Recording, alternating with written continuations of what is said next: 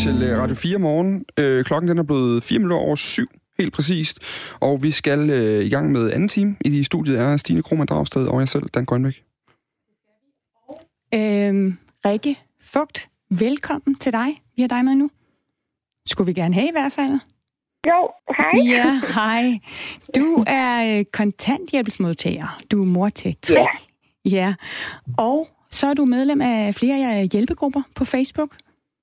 Ja, det er jeg. Vi var jo lige omkring de her øh, grupper tidligere på morgenen, altså hjælpegrupper, hvor folk blandt andet laver opslag, hvis de har mad i overskud, og andre folk, der tager imod, og hvor folk jo også så kan spørge, øh, for eksempel hvis de mangler mad sidst på måneden, og så kan man byde ind med, med hjælp. Du er altså en af dem, der har bedt om mad, øh, eller bedt om ting i hvert fald i de her grupper. Hvorfor har du gjort det? Altså, nu er jeg jo på kontanthjælp og er alene på fuld tid med tre børn. Øh, så nogle gange så har pengene været lidt små. Så jeg vil sige, de gange jeg har brugt dem, det er nok, når der har været lidt større ting. For eksempel hvis nogle af børnene har haft øh, fødselsdag, så har jeg måske spurgt, om der var nogen, der kunne hjælpe mig med, så jeg kunne bage noget, de kunne have noget med skole til at dele ud, eller sådan nogle ting. Eller for eksempel op til jul, der er den altid ekstra stram. Hvordan har du det med at, at lave de her opslag, altså hvor du simpelthen skal ud og, og bede om, om mad, for eksempel sidst på måneden? Altså, jeg synes ikke, det er rart. Mm. Øh, og det er virkelig med, med ondt i maven, man gør det.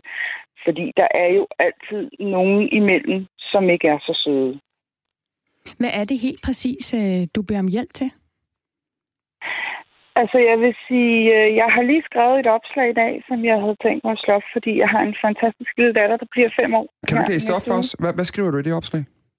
Og jeg har lidt svært ved at læse det op, fordi det står inde på min Ah, jackpot, du står med telefonen, ja. Yes. Kan du sige Øh, citere jeg fra det? har, Ja, men jeg har skrevet noget i retning med, om der var nogen, der havde lyst til at hjælpe øh, omkring min datters fødselsdag, fordi at jeg har haft tre måneder med ekstremt lav indkomst. Øh, jeg har haft nogle store medicinudgifter til min øh, yngste søn. Så øh, altså, der er tomt. Øh, så hvis der er nogen, der har lyst til at hjælpe enten med noget, vi kunne bage af, eller har lyst til at sende hende et fødselsdagskort, det har jeg set nogen gøre. Det synes jeg er rigtig hyggeligt. Og måske noget, hun kunne dele ud i børnehaven. Rikke Fugt, når du laver de her opslag, gør du dem så som ud, øh, udgangspunkt anonymt, eller skriver du øh, dit navn på? Altså jeg spørger dig, fordi jeg ved, du har fortalt, at din, din søn er blevet øh, mobbet, kan vi vel godt sige, på sin gamle skole. Øh, fordi der ja. er nogen, der opdagede, at du lavede de her opslag. Han er blevet kaldt for tigger og for fattig røv. Øhm, Ja. ja. Hvordan har det fået dig til at reagere på at lave de her opslag? Altså, det, jeg synes, der er skræmmende, det er jo, at det faktisk kun er voksne mennesker derinde. Så det vil jo sige, at der er nogen, der sidder og siger noget videre til deres børn. Øh, men jeg vil ærligt indrømme, de sidste gange, jeg har haft lavet et opslag, der har jeg gjort det anonymt igennem min admin, fordi at jeg, jeg bryder mig ikke om, at ja, det er svært at forklare, men, men altså, det, det er ikke rart, for der vil altid være nogen, der har der er bedre vidne og ikke er så søde. Hvordan, hvordan havde du det den dag, din søn kom hjem og fortalte, at nogen havde kaldt Åh, ham den- tigger eller fattigrøv? Hvordan kan du Ah. huske fornemmelsen? Den, den gjorde af. Øh, jeg har en, øh, min søn, han er let autist, så det gik ham rigtig, rigtig meget på. Fordi for det første, så vidste han faktisk ikke rigtigt, hvad de der ord, de betød. Mm. Så det blev jeg jo nødt til at forklare ham. Og så blev han jo rigtig ked af det, og så, kan han, så kunne han heller ikke forstå, hvorfor de sagde de ting. Mm. Fordi jeg involverer som sådan ikke mine børn i, i min økonomi. Jeg synes, de har rigeligt at tænke på Mm. selv. Nu, øh, for, øh, hvis man, man kunne også vende den om at sige på det, vi lever ligesom i et samfund, hvor vi har jo øh, bygget en eller anden form for social sikkerhedsnet op, der gerne skulle undgå, eller gerne skulle øh, stå i vejen for, at man behøver at gå ud i Facebook-grupper og bede om hjælp, og det ville jo også være løsningen for at sørge for, at, at, at man ikke ligesom udsat, øh, at din søn skulle, skulle høre på de her ting. Øh, hvorfor, hvorfor har du ikke bare et arbejde, Rikke? I, I stedet for, for så slap du jo for at skulle, øh, skulle, øh, skulle bevæge dig ud på de her, de her grupper. Og ved du hvad, det ville jeg faktisk også rigtig, rigtig gerne. Øh, men jeg er desværre blevet syge, sygemeldt med nogle ting, som gør, at lige nu, der kan jeg ikke varetage et arbejde. Mm. Og, og hvordan, så, så er der jo det her sikkerhedsnet. Du er på kontanthjælp, og, og den slår overhovedet ja. ikke til, kan jeg, kan jeg fornemme på dig. Altså, hvad, hvordan ser dit budget ud? Åh, oh, mit budget det er stramt. Øh, meget stramt. Øh, altså, der er jo kommet det der fantastiske kontanthjælpsloft. Så jeg har jo øh, mistet øh, hele min boligstøtte. Jeg er jo gået fra 3500 måneden til 900 kroner. Mm. Og Men... det var faktisk vores levegrundlag. Det var vores boligstøtte, vi levede af, hvis man kan sige det sådan. Ikke? Så, så i dit budget lige nu, at nu ved jeg ikke, hvor meget får du øh, udbetalt hver måned fra, fra øh, det offentlige? Altså, øh, hvis der ikke er nogen regnefejl, mm. så får jeg omkring 10.000 udbetalt. Måske 10,5. Og det passer så udgifter, kan jeg forstå på dig? Rikke Fugt, jeg skal, lige, jeg skal lige sige en ting ja. til dig, Rikke Fugt, fordi vi får sms'er ind her, og nu har vi faktisk fået en af de der, øh, nu læser jeg den op, fordi det, din søn jo regner med ikke lytter med her, men vi har fået en af de her lidt hårde øh, beskeder om, øh, at du kan få dig et job i stedet for at tække. Jeg kan jo så spørge dig om, er det ikke noget med, at du simpelthen skal være bedre til at lægge et budget? Vi er alle sammen ude for nogle gange, at med indtægterne de falder. Er det ikke et spørgsmål om, at du simpelthen skal have styr på din økonomi? Øh, det vil jeg også rigtig gerne. Og jeg har faktisk altid haft styr på min økonomi. Den har altid kørt. Jeg har altid arbejdet. Jeg har aldrig rigtig haft brugt det her. Men for fem år siden, der væltede hele min verden.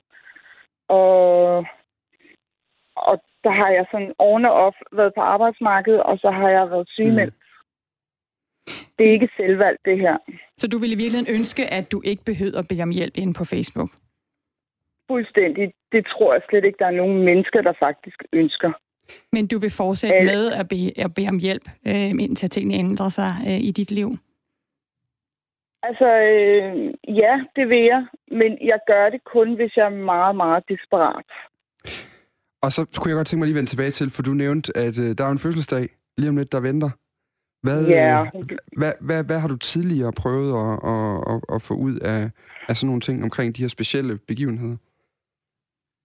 Altså, jeg havde, da min øh, yngste søn, da han blev 12 år, øh, der troede jeg faktisk, at jeg havde styr på det hele.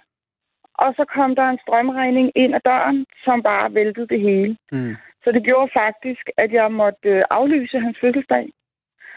Og det havde jeg skrevet som en kommentar under en anden.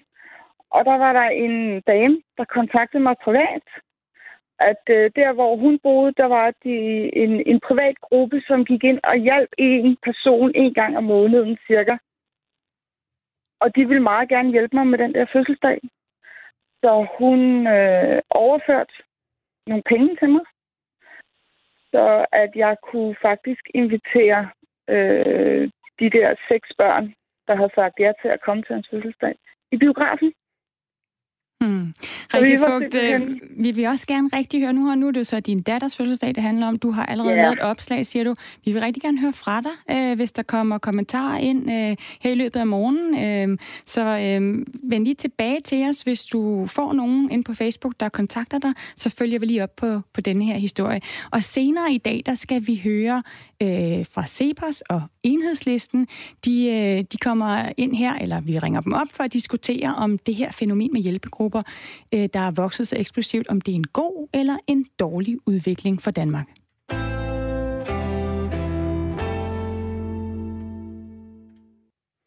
Så skal vi til øh, jamen, virkelig noget helt andet, fordi hvis vi for alvor skal sætte fart på den øh, grønne omstilling, så skal der jo bruges penge. Det er sådan et relativt etableret faktum efterhånden i vores samfund, og det er endda rigtig mange penge, der skal bruges. Dem kan vi meget passende skaffe ved at sælge statens aktiemajoritet i det danske energiselskab Ørsted, som altså i dag er ejet, øh, jeg tror, det er 50,1 eller 50,3 procent af, af, af den danske stat, og derudover har andre private ejere også. Det er tidligere minister og nuværende direktør i øh, Dansk Erhverv, Brian Mikkelsen, der i politikken den anden dag kom med øh, det bud, og det har altså sat gang i en debat. Goddag til dig, Brian Mikkelsen. Godmorgen til jer. Hvorfor bør staten sælge sin andel i et selskab, som, øh, som varetager øh, noget dansk infrastruktur? Altså, jeg foreslår øh, på vegne af Dansk Erhverv, at vi sælger øh, Ørsted, fordi vi står over for en fantastisk mulighed for at kunne løse klimaudfordringen, øh, skabe øget velstand og så sikre vores velfærdssamfund. Og der synes jeg, at vi har en forpligtelse til at vise verden, at, at det er muligt at indfri vores tårnhøje klimaambitioner, uden at vi taber velstand og arbejdspladser, som der jo lægges op til for at finansiere øh, de klimaudfordringer, der er. For der er masse forslag om, at der skal være nye skatter og afgifter. Mm både på lønmodtagere og på virksomheder. Og så taber vi jo altså velstand og arbejdspladser. Det er i hvert fald, øh, det, det ligesom, vi vil meget gerne udenom om afgiftsmodellen på det her. Men, men, men for lige at vende tilbage til Ørsted, så er det jo en dag en central spiller i, i den grønne omstilling. Øh, man arbejder meget med havvind blandt andet. Risikerer man ikke at miste hvad kan man sige, muligheden for at holde øh, selskabet på, på sporet, det har vi jo i og med, at vi, vi ligesom har lederskabet igennem aktiemajoriteten. Jeg synes, vi er nu i gang med den anden bølge. Da man oprindeligt havde Dong, så var de jo fantastiske til at lave forskellige også kommende projekter i Danmark. Det er en succeshistorie, det er derfor, at det er så meget værd i dag, som det er, øh, efter det er blevet Ørsted. Næste bølge, det er jo, at vi sætter en, en vækstdagsorden på klimaet i Danmark, og der kan vi bruge pengene fra salget af Ørsted. Vi regner med, at vi mindst kan få 120 milliarder kroner for den aktiemajoritet, som, som Danmark har. Mm. Øh, og hvis man sælger Ørsted, øh, så sælger man altså i dag et projektselskab, som laver havvindmøller som du selv nævner, rundt omkring i verden. 90 procent af deres aktiviteter, det foregår altså uden for Danmark. Og dem, som køber Ørsted, øh, når det engang bliver solgt, for det er jeg ret sikker på, at det bliver, øh, de vil jo fortsætte den grønne dagsorden. Fordi hvorfor skulle man ellers købe det? Man køber jo ikke et kulselskab, man køber et grønt udviklingsselskab.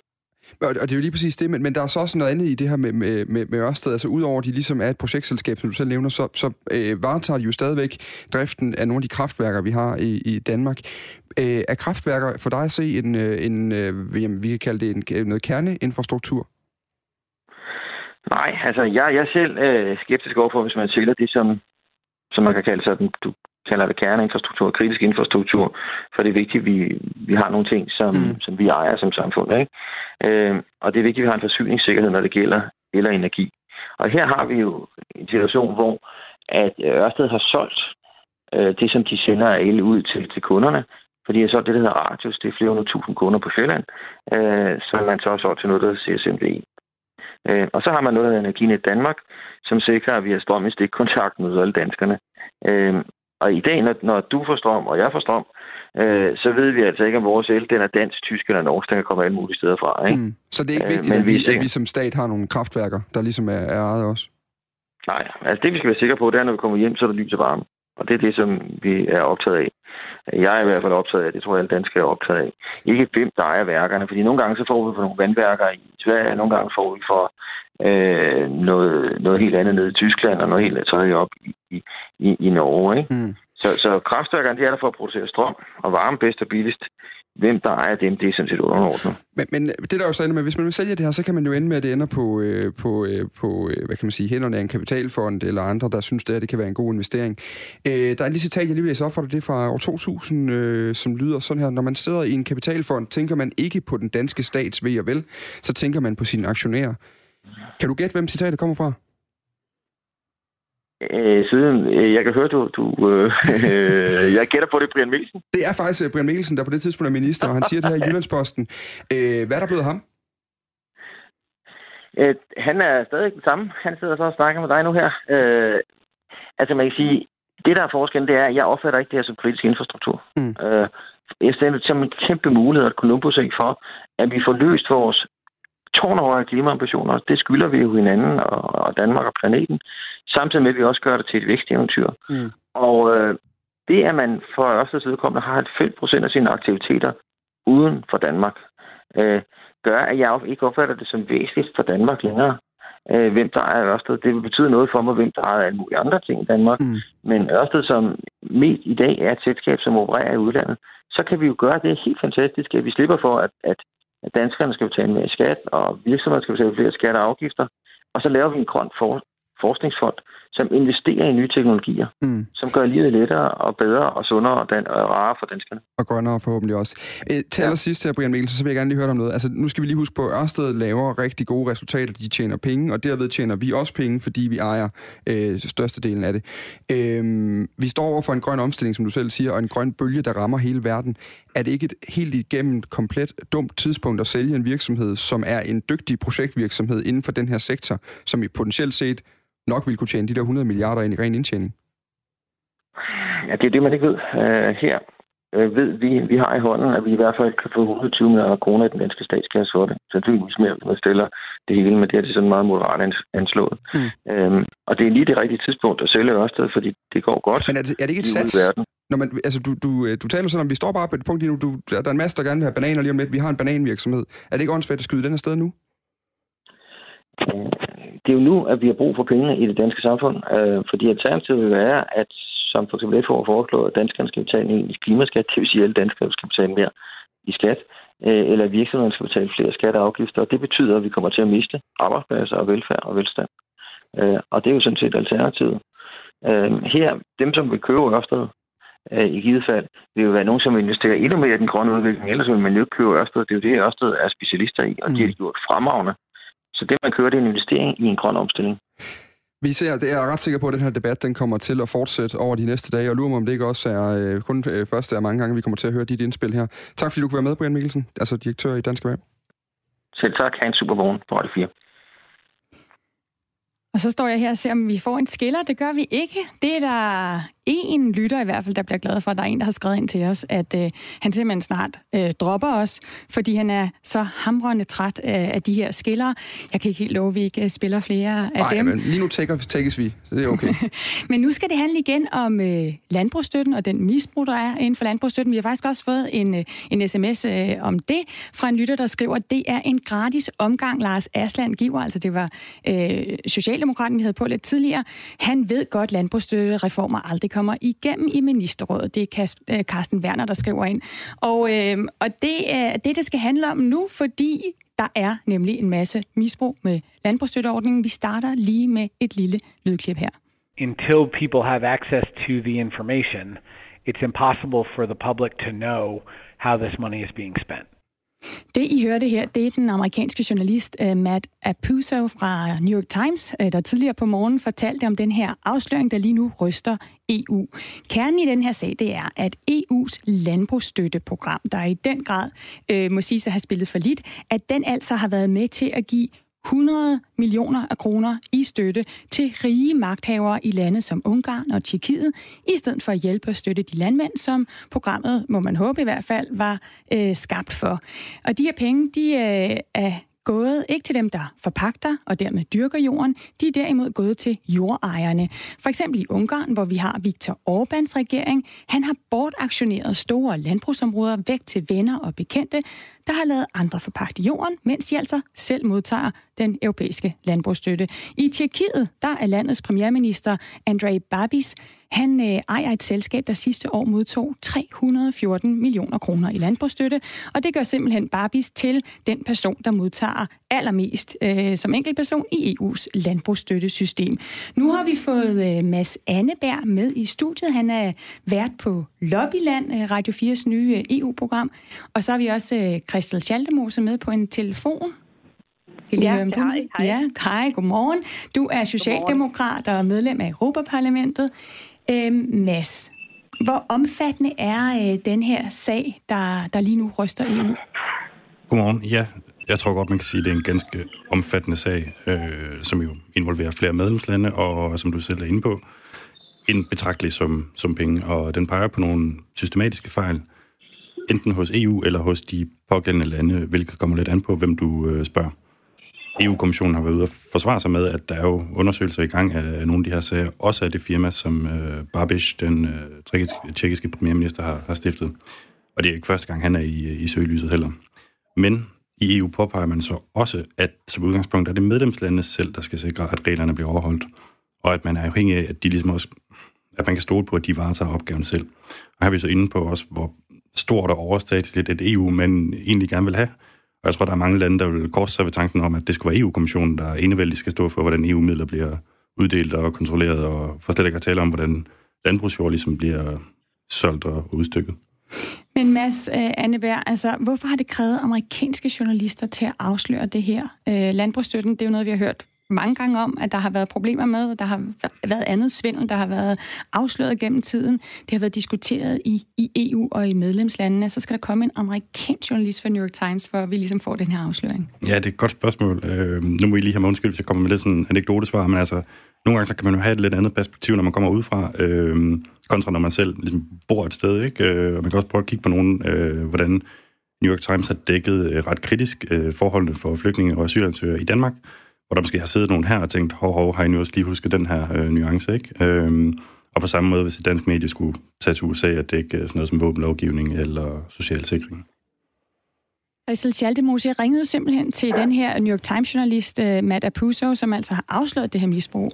Og han siger, at ikke engang politikere som dig øh, kan få adgang til den her data, som EU altså sidder med, og som viser den her kobling mellem, hvem der ejer jorden og hvem der modtager pengene. Hvordan kan en folkevalgt politiker som dig acceptere det? ja, det kan jeg heller ikke, men øh, jeg har været med til, øh, sammen med nogle andre i Europaparlamentet igennem flere år, at prøve at kæmpe for, at vi fik mere åbenhed omkring de her støttekroner. Vi havde de gamle dage, hvor det var muligt at søge og finde ud af, hvem der fik det osv. Og så stoppede man det på et tidspunkt, fordi man sagde, at det var i strid med øh, persondatareglerne eller noget af den stil. Jeg tror, det var det, de brugte som argument. Øh, og vi har prøvet at kæmpe for det her, men det har simpelthen ikke lykkedes os at, at, øh, at få, få sikret den her åbenhed. Og det er, tror jeg, fordi der er så store økonomiske interesser i det her, at der er rigtig mange, som vil gøre rigtig meget for at forhindre, at øh, de her informationer når ud til, øh, til pressen og til, til borgerne. Fordi når man får de her tal her, får de her oversigter, som New York Times har lavet, så bliver det jo tydeligt for enhver, at der er noget, der er rivraskende, rivruskræsende galt i det her system her. Det skal lige siges jo, at New York Times faktisk ikke har fået tallene endnu. EU har simpelthen ikke ville udlevere dem. Ligesom at du siger, at de har sagt til dig, så har de også sagt til New York Times, at de er hemmelige, eller det er for besværligt. De har givet mange forskellige svar. Øhm, så de har simpelthen selv stykket informationer sammen øh, fra, fra dem, de har, de har kunne tale med, og alligevel fået lavet det her billede af omfattende misbrug. Men jeg skal bare lige forstå, du siger, at dig og andre folkevalgte politikere har en idé om, at, at der er noget, der ikke helt er, er, er, går godt her, og så alligevel så tager du dig til takke med, at, øh, at I ikke har adgang til EU's egne data om, hvem der får den her landbrugsstøtte. Jamen, jeg tager mig ikke øh, til takke med det, men der er simpelthen ikke, øh, vi har ikke haft mulighed for, der har ikke været mulighed for med flertal eller, øh, eller på nogen måde øh, at, at få ændret den her beslutning i EU-systemet. Det skal man ikke, fordi vi tager os til takke øh, med det. Det er dybt problematisk, det her. Øh, og derfor er jeg også glad for, at der er nogle journalister som New York Times, der har lavet det her øh, gravearbejde og stykke nogle tal sammen, fordi det kan måske være med til at bruge som en løftestang. Det her, det er så alvorlig en sag, og vi sidder lige midt i forhandlingerne om den nye landbrugsreform, og jeg håber, at det her så kan være det, der kan være løftestangen til, at vi kan få den nye EU-kommission øh, og ministerrådet til at, at forstå, at i det mindste skal vi have en åbenhed om, hvad der foregår. Det handler jo også om hele legitimiteten for den her landbrugsstøtte.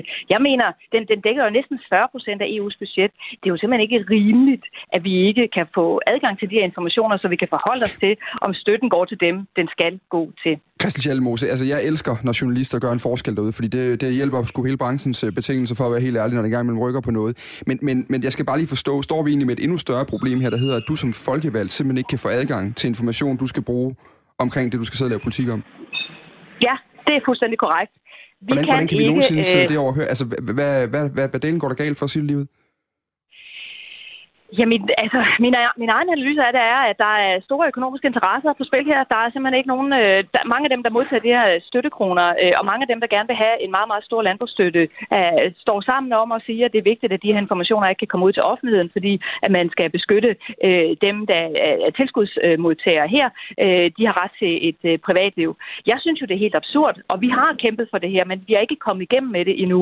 Og, og så tror jeg måske netop, at sådan en alvorlig artikel fra New York Times kan være den der løftestang, som kan, kan ja, måske sparke døren ind, så vi kan få synliggjort, at det her det er dybt pinligt, at øh, vi ikke kan få de informationer. Øh, og hvis vi fik informationerne, så ville det være med til at afsløre nogle helt alvorlige mangler. Det er jo helt det er jo mafiametoder, de her premierminister i Orbán, øh, i øh, Ungarn og i Tjekkiet bruger. Øh, de, øh, de holder et klientel øh, med EU-penge, øh, og, øh, og det er helt absurd, og det skal vi simpelthen ikke finde os i. Og det har I simpelthen ikke fået øh, mulighed for at se den information før nu, hvor, hvor øh, New York Times så har prøvet at stykke den sammen. Mads Anneberg, nu hører vi Christel øh, Schaldemose sige, at hun håber, at øh, det her kan blive en løftestang, den her historie, til at man øh, nu, med, hvor vi er i gang med forhandlingerne om den nye landbrugspolitik, at man så kan lave en reform af landbrugsstøtten. Tror du, det kommer til at ske? Altså på selve landbrugsstøtten, øh, så tror jeg ikke, det er sikkert, at den her artikel i sig selv vil have nogen effekt. Øh, jeg må sige, selvom de fleste i Bruxelles sikkert har læst den her artikel, så er det ikke noget, der har sendt chokbølger gennem Europa som sådan, hvor man måske mere ser det som et indspark i en rimelig velkendt problemstilling, nemlig hvordan man sikrer, at EU-midler ikke bliver misbrugt øh, helt overordnet. Øh, så spørgsmålet er, om EU har muskler nok til at håndtere det her problem, eller om der skal flere kontrolværktøjer til, når det nye budget og, og dermed også rammerne for den nye landbrugsstøtte skal vedtages her i løbet af det, af det kommende år. Øh, Christel Chalmose, altså hvis vi nu hører her fra, fra vores i hvert fald EU-journalist, at øh, han ikke regner med, at, øh, at det her sker, øh, at der kommer en reform af landbrugsstøtten, selvom vi har de afsløringer. Hvordan kan vi så leve med det? Ah, jamen, øh, det er korrekt, at vi får ikke afskaffet landbrugsstøtten, og vi får heller ikke markant omlagt den. Dertil er der store interesser i det nuværende. Men den her artikel her er jeg helt overbevist om, kan være med til, at vi kan få sat fokus på, at der er en slags korruption i det her. Vi skal have mere åbenhed øh, omkring talene, og så i øvrigt øh, noget, som jeg har tænkt mig at bruge det til også, til at sige, jamen prøv at høre, vi kan jo uden problemer få omlagt den her landbrugsstykke til at gøre den mere grøn øh, og klimavenlig, fordi at, øh, at øh, de penge, øh, der i dag skal gå til de fattigste bønder, går slet ikke til de fattigste bønder, og det går til de rigeste premierminister. Tak til dig, Christel Schaldemose, socialdemokrat og medlem af Europaparlamentet, og Mads Anneberg, vært på øh, Lobbyland, øh, som bliver sendt senere i dag øh, her på Radio 4. Tak fordi I vil være med. Og så kan vi lige sige, øh, det var så lidt til Jesper Borg derude. Han har skrevet tak for den manglende skiller. Det forhøjede kvaliteten betragteligt. Jeg keder det, Jesper, der ryger ind på nu, fordi vi skal have en omgang nyheder med Per Koldstrup Winkel.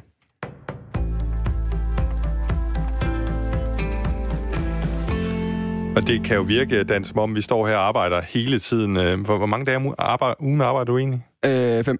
Fem, ja. Det gør de fleste af os jo nok. Øh. Men faktisk så viser en øh, undersøgelse, eller en historie, som er i flere store medier i dag, at Microsoft i Japan, de har succes med at indføre en fire-dages arbejdsuge.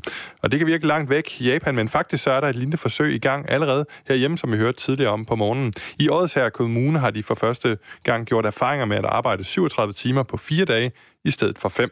Jeg synes, jeg får mere for hånd ved, at man har de her lidt længere dage. Jeg synes, man bliver mere effektiv siger Eva Haupt Jørgensen, der er ansat i Odsherred Kommune, efter forsøget har kørt i to og en halv måned.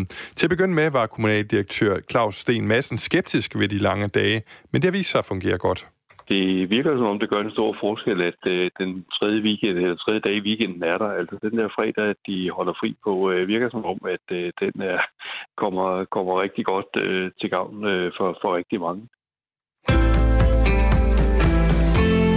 Et nyt studie viser, at svært overvægtige oftere end dagligryger får flere kroniske sygdomme, samtidig også kaldet multisygdom, det skriver politikken. Resultatet kommer bag på næstformanden i Danske Regioner, Ulla Astman. Derfor skal der gøres mere på området.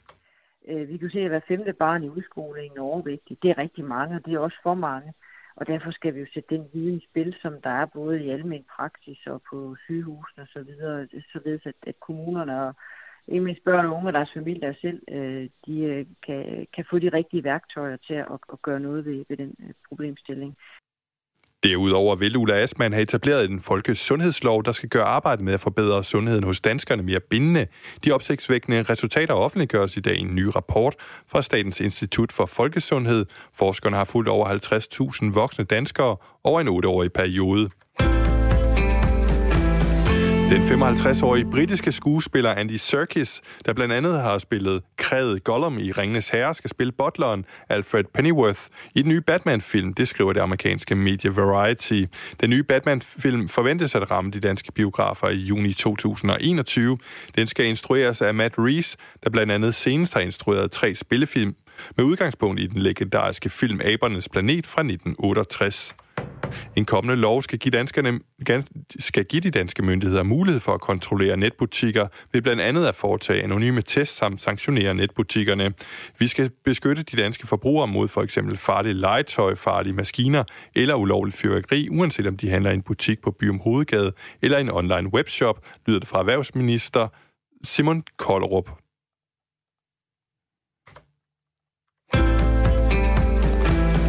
Vi tager lige en vejrudsigt skyde med lidt regn hister her, men i løbet af dagen mulighed for lidt sol i Vestjylland og nordøst Sjælland. Temperatur mellem 2 og 6 grader og svag til jævn vind fra nord. Der er de kommende timer lokal risiko for pletvis ringglatte veje i det nordlige og vestlige del af Jylland. De seneste dage, der har eleverne på Københavns Universitet besat øh, humanioraafdelingen i protest mod en ny øh, 2020-plan, der blandt andet indeholder sammenlægninger af fag. Blokaden er iværksat af HUM-rådet, studenterorganisationen for det humanistiske fakultet på Københavns Universitet.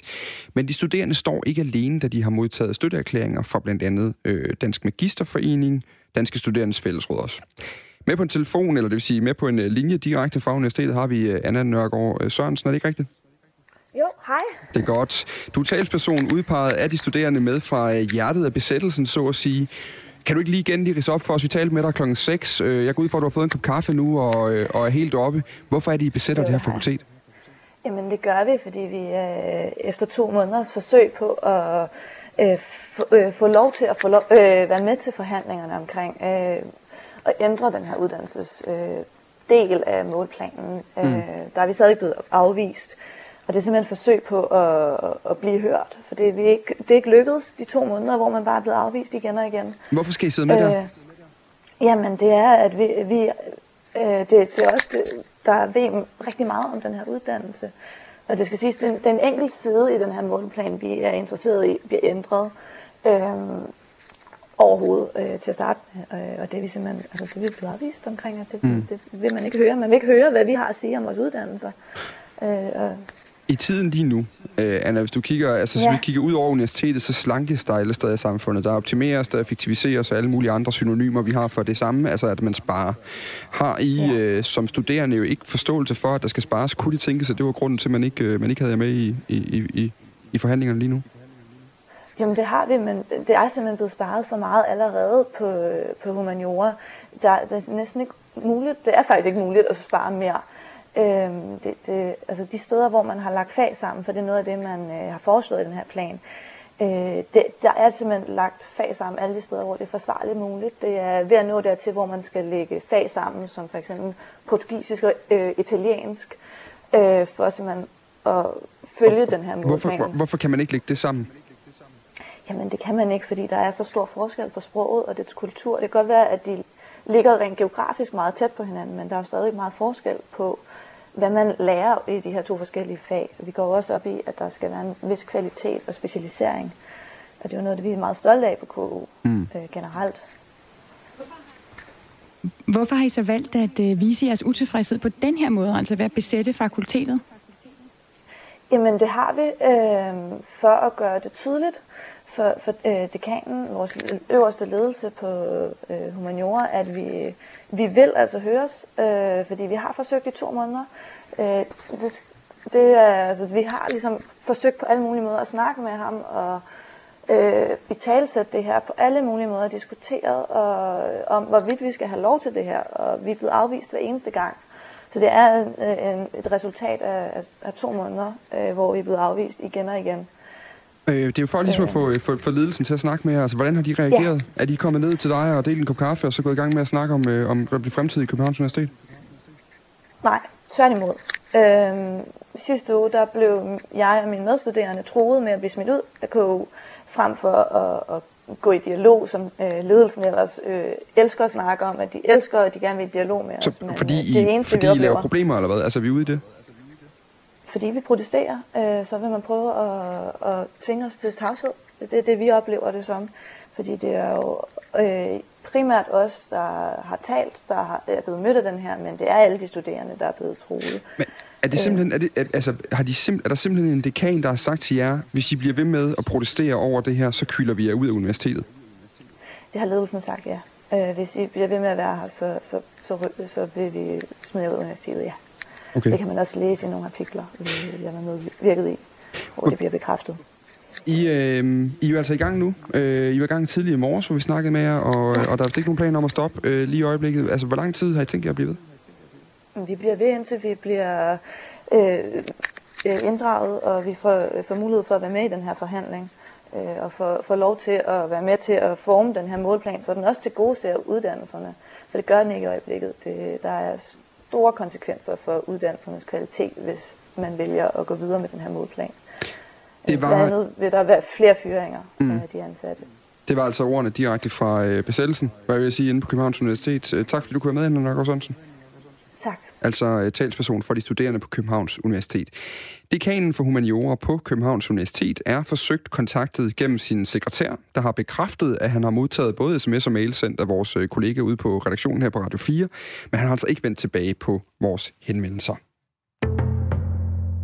Nu skal vi helt fra København og universitetet der, og helt over til den jyske vestkyst, øh, fordi der har, eller her har man i øh, årtier pumpet sand ud i vandet.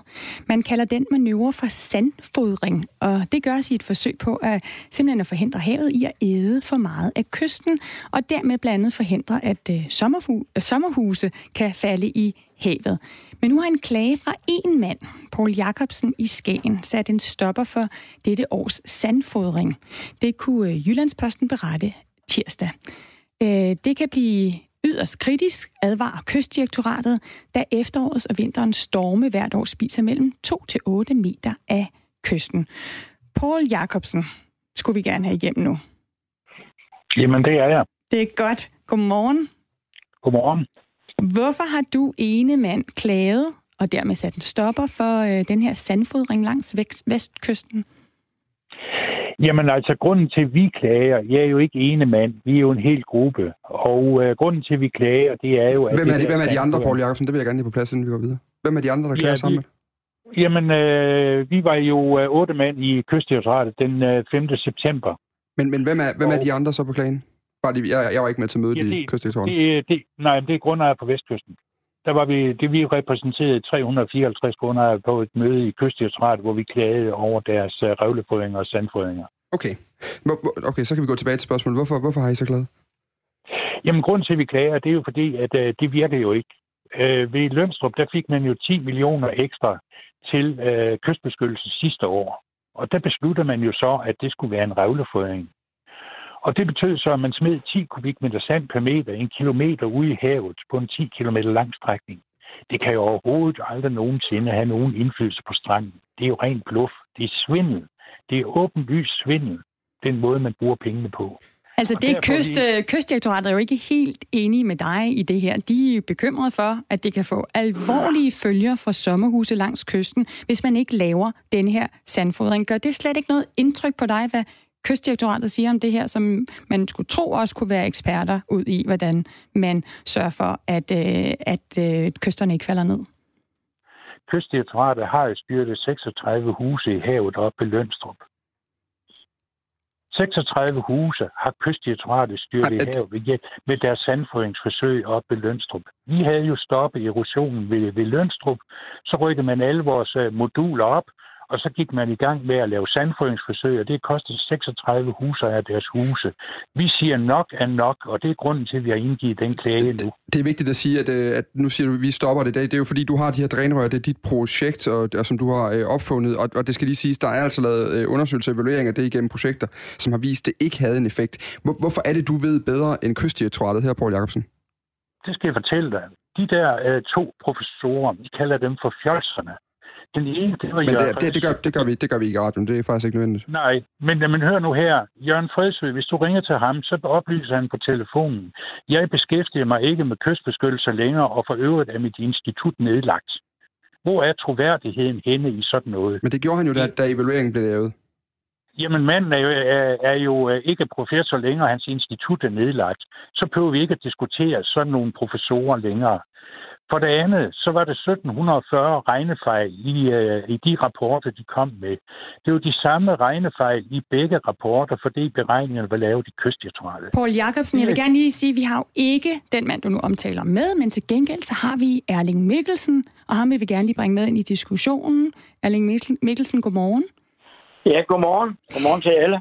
Tak. Øh, du er formand for Grundejerforeningen Strand, øh, Strandfodgård øh, Lønstrup, der ligger lige ved det, de her områder, hvor sandfodringen nu er udskudt i tre måneder på grund af øh, Pauls klage. Øh, hvad øh, mener du konsekvensen skal blive, hvis øh, sandfodringen i år øh, jamen, den bliver helt udsat? Jeg, jeg er nødt til sådan, som et ordentligt menneske, jeg er nødt til at rette de fejl, som Paul Jacobsen sådan set siger. Og det er, at han siger, at der er sandfodret en kilometer ude i havet. Det er ikke korrekt. Korrekt er, at vi fik for 12 millioner kroner sand, og det gælder hele kysten op ved Jøring. Og det blev sand, der blev lagt ud på tredje revle. Det har vist sig, at i sommeren her i år, i 2019, at sandet på stranden har været 75 cm højere. Længden på stranden fra foden af og ud i havet, den har været cirka 40 meter længere. Mm. Altså, vi er nødt til at snakke fakta.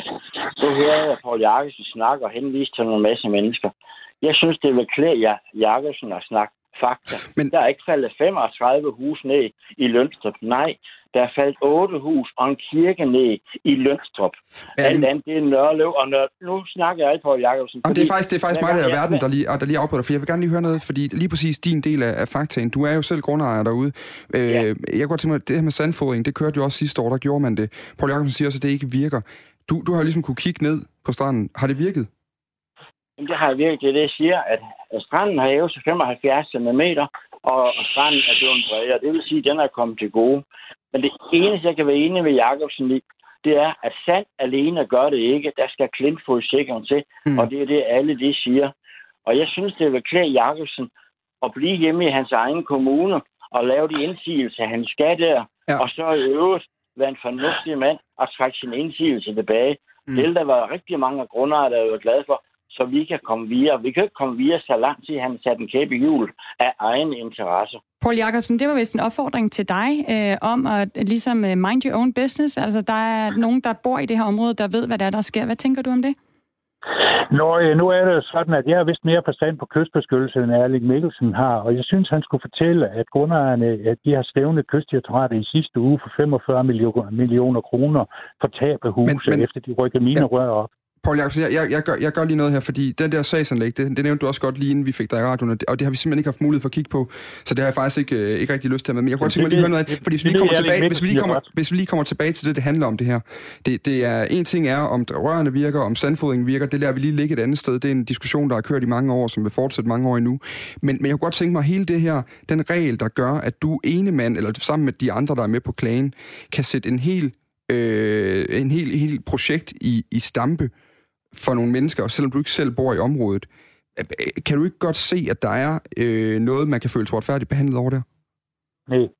Når nu Jeg- siger arbejder- Mikkelsen, at sidste år har det virket, de har set, der var mere strand der, hvor de bor, og så ser de det blive stoppet af, at du, du laver en klage. Kan du, er der ikke noget der?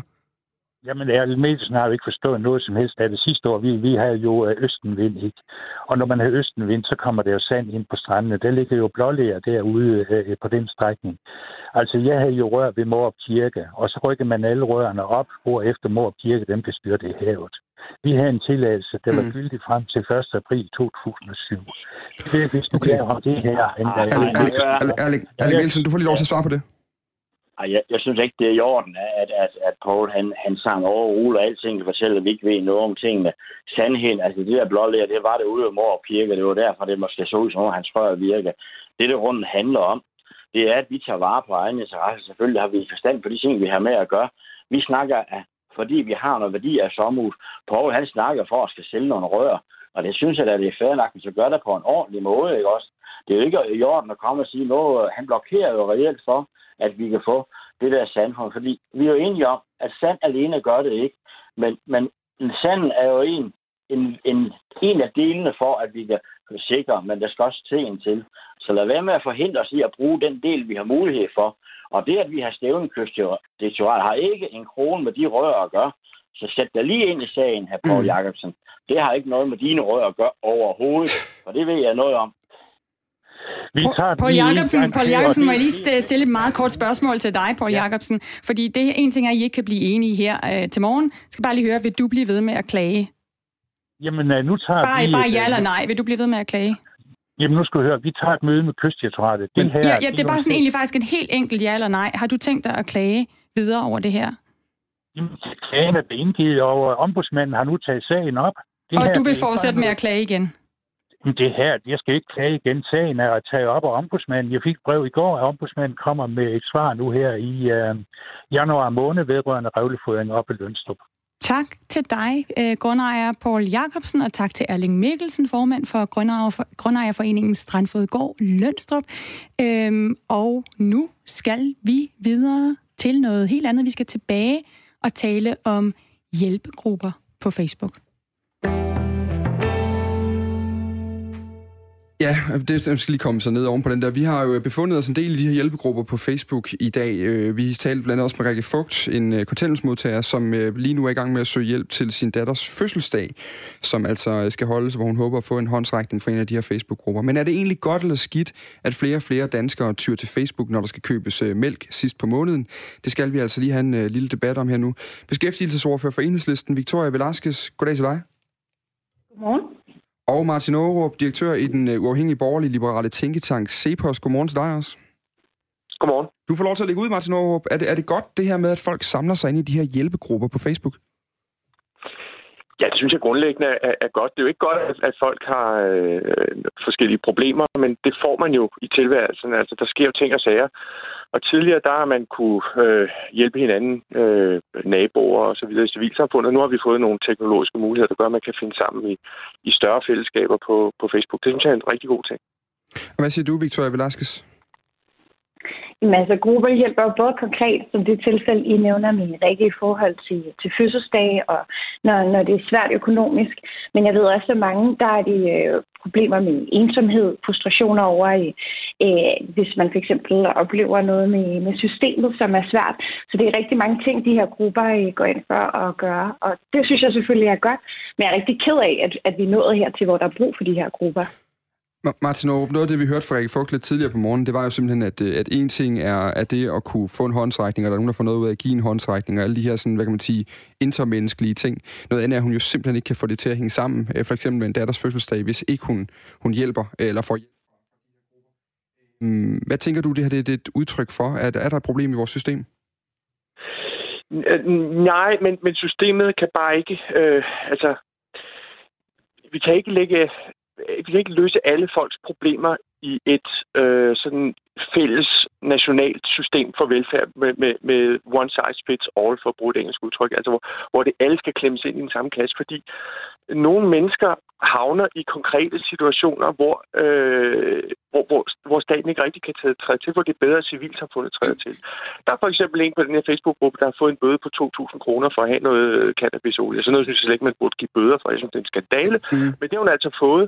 Øh, og, øh, og det er klart, vi kan jo ikke have, at en sagsbehandler går ind og betaler folks bøder. Nej, men, men, øh, men har, vi, har vi et problem, altså bare lige med, med fattigdom i Danmark, når folk er nødt til at lave opslag som de her ting, vi står og læser op? Ja, nej, øh, ja, det har vi sikkert, fordi øh, der er nogle mennesker, som øh, havner i, i konkrete situationer, hvor de ikke for eksempel har stiftet gæld, og, og dermed har store udbetalinger mm. på gæld osv., men vi kan jo heller ikke have, at sagsbehandleren betaler folks gæld. Altså, en øh, enlig kontanthjælpsmodtager med to børn får i øjeblikket 18.300 kroner udbetalt. Det er så inklusiv børnebidrag og boligstøtte osv. Det har den nuværende regering, så synes var for lidt. Det har de hævet til 20.150 kroner. Jeg tror, det træder i kraft det nytår. Mm. Altså, øh, men selv det nuværende beløb, 18.300, det kan de fleste mennesker godt klare sig for. Øh, men så er der så nogen, der havner i nogle konkrete situationer, hvor de har brug for noget ekstra. Og så synes jeg, det er fint, at folk på, på Facebook kan vurdere, at det er en person, der er værdigt trængende, at det en, jeg gerne vil hjælpe. Og så kan mm. man supplere velfærdsstaten på den måde. Det synes jeg er rigtig godt. Victoria Velasquez, er vi, er vi i en situation, hvor du, hvor du vil ønske, at vi... Øh, selvfølgelig så er det, det er et godt initiativ, de her ting, men, men burde vi egentlig ikke have brug for de her grupper? Altså, jeg synes, det er rigtig ærgerligt, at vi er nået hertil. Selvfølgelig er det vigtigt, at vi, at vi hjælper hinanden, og sådan vil det altid være et samfund. Men jeg synes, at det er kritisabelt, at man er afhængig af, om nogen kan hjælpe en. Jeg har selv cyklet ud med, med mad til folk, og mm. øh, altså, man skal være afhængig af, at nogen lige har nogle vinterstøvler, der passer i sin søns størrelse det, det synes jeg ikke er et velfærdssamfund værdigt. Det synes jeg ikke... Øh, altså, det fællesskab, jeg gerne vil have, vi skal have, det er, hvor at man ved, at sådan nogle helt basale ting som husleje, det er der råd til at betale. Hvis øh, barnet skal have skiftet styrkerne i brilleglasene, så er det mm. ikke noget, der skal vælte hele økonomien. Og det er også derfor, det undrer mig, den måde Cepos og andre liberale, de har ser mod, at vi faktisk skal sørge for, at hvis du er enlig mor, og at du har, øh, at du har børn, at de ikke skal yde, altså at de ikke skal mangle endnu mere, at de ikke skal have et endnu højere øh, socialt afsavn og materielt afsavn. Og det tænker jeg, det er netop en styrke ved, at det er noget, vi tager hånd om sammen. Victor, jeg vil gerne lige afbryde lidt, fordi, fordi Martin Overhøj har jo en pointe omkring, at, øh, at det kan være de her menneskers øh, livssituationer, der også gør, at de har sat sig i, i, i så stramt, at det, at det bliver nødvendigt. Altså, at, øh, man, man vil nok sjældent opleve to kontanthjælpsmodtagere, der har det samme budget på en eller anden måde. Altså, øh, øh kan man ikke også sige, at øh, han, han, det han siger med, at det sagsbehandlerne kan jo ikke også betale deres lån, så at sige? Hvor meget ansvar har de selv? Og det er også derfor, at øh, når jeg skal til forhandlinger lige om lidt om kviklån, at noget af det, vi tager med, det handler om bedre gældsrådgivning. Der er flere ting, vi kan gøre, det kan ikke stå men, alene. Men kan det ikke men også bare være også det personlige initiativ, at man skal lade være med at tage den gæld?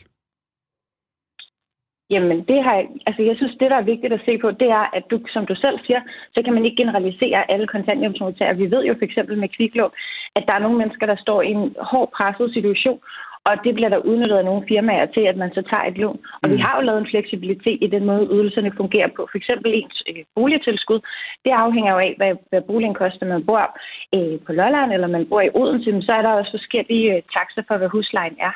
Og det er jo netop sådan nogle ting, som bør være nogle af de helt grundlæggende ting, at man skal gå og have ondt i maven over økonomien, skal hænge sammen, hvis man for eksempel er ramt af sygdom, men at man faktisk øh, har råd til at få mad på bordet og få tøj på kroppen, og at barnet kan gå til spejder. Det er jo sådan nogle basale ting, som jeg synes, der skal være råd til i vores samfund. Martin Aarup, en ting er jo selvfølgelig, at, øh, at den, der ligesom skal skrive under på lånet i sidste ende, eller det er jo så egentlig bare at sende en sms nogle gange, og så står der penge på kontoen øh, lidt efter. Øh, så kan man altid diskutere, om det er for nemt, men, men, men selvfølgelig er det øh, mig selv, der skal skrive under på det for at få lånet. Men når der nu bliver talt om noget øh, mere hjælp fra en samfunds side af, hvor man kigger, for eksempel Victoria nævner øh, gældsrådgivning, men det kunne også være, at man ligesom også fra samfundets side tager ansvar for, at folk ikke skal ud og tjekke for at få det til at hænge sammen, eller for at kunne holde en fødselsdag. Er der ikke et større ansvar, end du giver udtryk for, når, når, øh, når, når du taler om, at sagsbehandleren jo ikke kan hjælpe folk øh, med, med, med sådan helt konkrete ting? Ja, det, nu må du udtrykke, at, at samfundet kan hjælpe, og det er jo faktisk netop det, der sker i sådan en Facebook-gruppe her. Jeg synes, øh, det, tror, det tror jeg jo sådan set mere på, øh, end på statslig rådgivning af, af, af borgerne. Øh, jeg tror mere på, øh, at vi øh, tager fat i hinanden og, og, øh, og, og hjælper hinanden i sådan nogle situationer. Hvis man ser på, hvad det er for nogle spørgsmål, der bliver stillet i den øh, Facebook-gruppe, det er en, en meget lille del, altså den største af de her grupper, der hedder, vi er til for at hjælpe hinanden. Mm. Øh, det er en meget lille del af spørgsmålet, der, øh, der hvor, hvor man beder om at få, øh, få øh, penge eller... Øh, øh, det er så lovligt. Øh, ting for andre. Ja, men der er nogen, der udbyder penge, øh, kan jeg se øh, på den. Men de fleste af spørgsmål, det er sådan noget, må man have en barnevogn med ind i Flying Tiger? Ja, ja. Jeg har svært ved at falde i søvn. Hvordan kan jeg gøre det? men, men Martin, det er jo, det er jo ikke de spørgsmål, vi ligesom fokuserer på her. Altså, det, det, det kunne jeg også spørge om i min egen status på Facebook, men, men jeg vil bare gerne jamen, lige... Det, jamen, prøv at høre. Det, det er hovedparten af spørgsmålene derinde, og der kan man jo også gå ind og sige, jeg, jeg, jeg skal ud og have et lån. Ja. Hvor kan jeg få det bedst og billigst? Og så kan folk sige, prøv, hold dig for de der kviklån, fordi det er meget dyrt. Eller men, hvis du skal have et kviklån, så skal du være sikker på, at du kan betale det tilbage inden for få måneder, fordi ellers så bliver det meget dyrt. Martin, jeg vil gerne lige, jeg vil gerne lige slutte af med noget, fordi... Ja, jeg tror mere på en, en, men prøv lige men prøv lige nu, nu hopper jeg lige ind, fordi det har du også, altså, det, selvfølgelig skal vi hjælpe hinanden og rådgive hinanden, men nu hører vi tidligere, at Rikke Fugt øh, for eksempel stiller et spørgsmål om, altså er en af dem, der er nødt til at bede om hjælp i de her grupper, og hvor, hvor hendes søn decideret øh, så bagefter bliver, bliver drillet med, og, og bliver ligesom, øh, øh, at nogen er efter ham over, at, at moren har gjort det, bliver kaldt tigger og fattigrøv, mener jeg også, der, der, der blev sagt. Kunne det ikke være fedt med et system, hvor folk ikke øh, behøver at tvunget til at nedværte sig til, øh, til den slags behandling?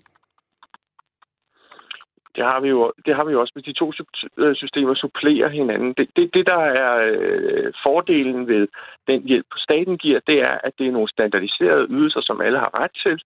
Øh, men det kan ikke blive anderledes.